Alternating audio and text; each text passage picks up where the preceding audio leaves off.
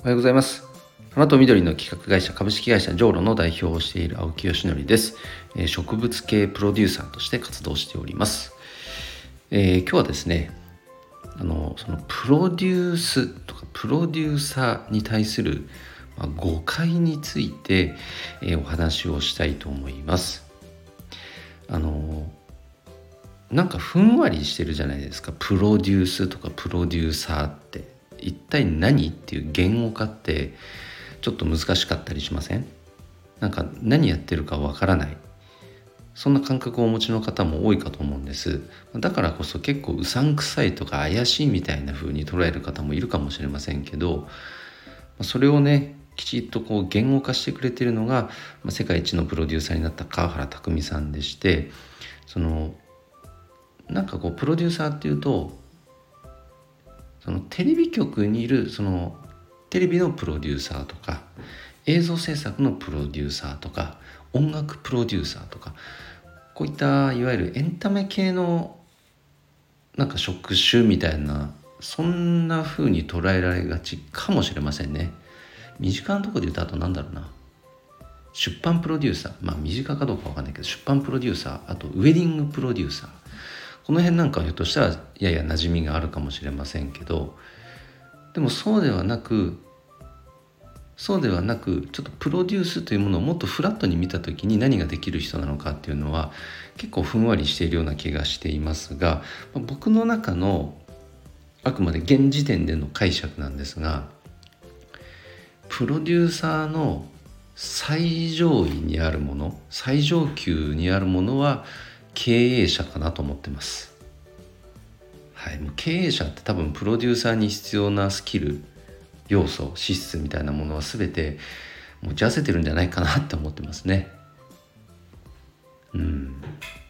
まあ、この解釈がいや違うでそういうことじゃねえよっていうご意見あったら是非教えてください。で今日のま本題に戻るとそのプロデュースとかプロデューサーに対する誤解は何かっていうとですねなんかちょっと上から目線みたいな風に捉えてる方が結構一定数いるんじゃないかなっていう気がします。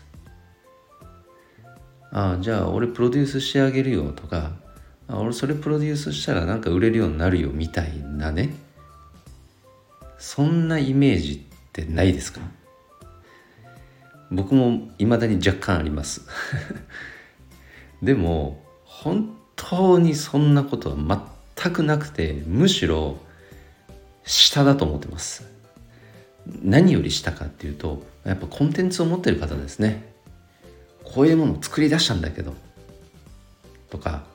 こういうことやりたいと思ってるんだけどっていうそのコンテンツをやっぱり持ってる方。でその方がさらにこう開花するためのお手伝いをあくまでさせていただくというのが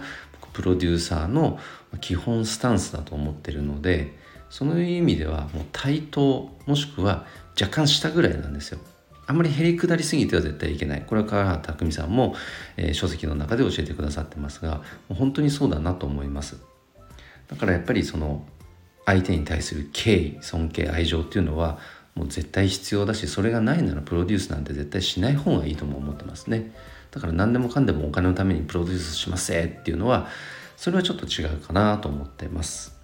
なので僕で言うとやっぱりこの植物に対するえーとまあ、あとはそこで主に働いてる人ですね僕はね。植物そのものに対する愛情っていうのは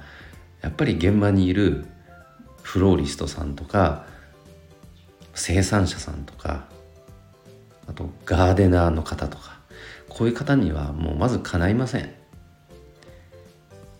あの今ね「らんまん」朝ドラやってますけど本当にああいう感覚の人たちが現場には多いのでそこと同じ多分視点では僕はうんとお仕事はできてないかなと思いますただその人たちに対するその敬意とか愛情っていうのがあるので独立した理由っていうのもその人たちがもっと開花するようなお手伝いしたいと思って独立してるんですね。でその時にはプロデューサーになりたいと思って別に独立したわけではなくシンプルにその人たちの手助けになりたいと思って独立したので、まあ、結果今たまたまプロデューサーっていう言葉に行き着いているだけ本当後付けです。けどもそれでいいかなと思ってますね。そのようになんかお互いの強みを生かし合えるからこそそのコンテンツホルダーといわゆるプロデューサーとこれがチームになって機能していく。そういう構図が生まれると思いますから。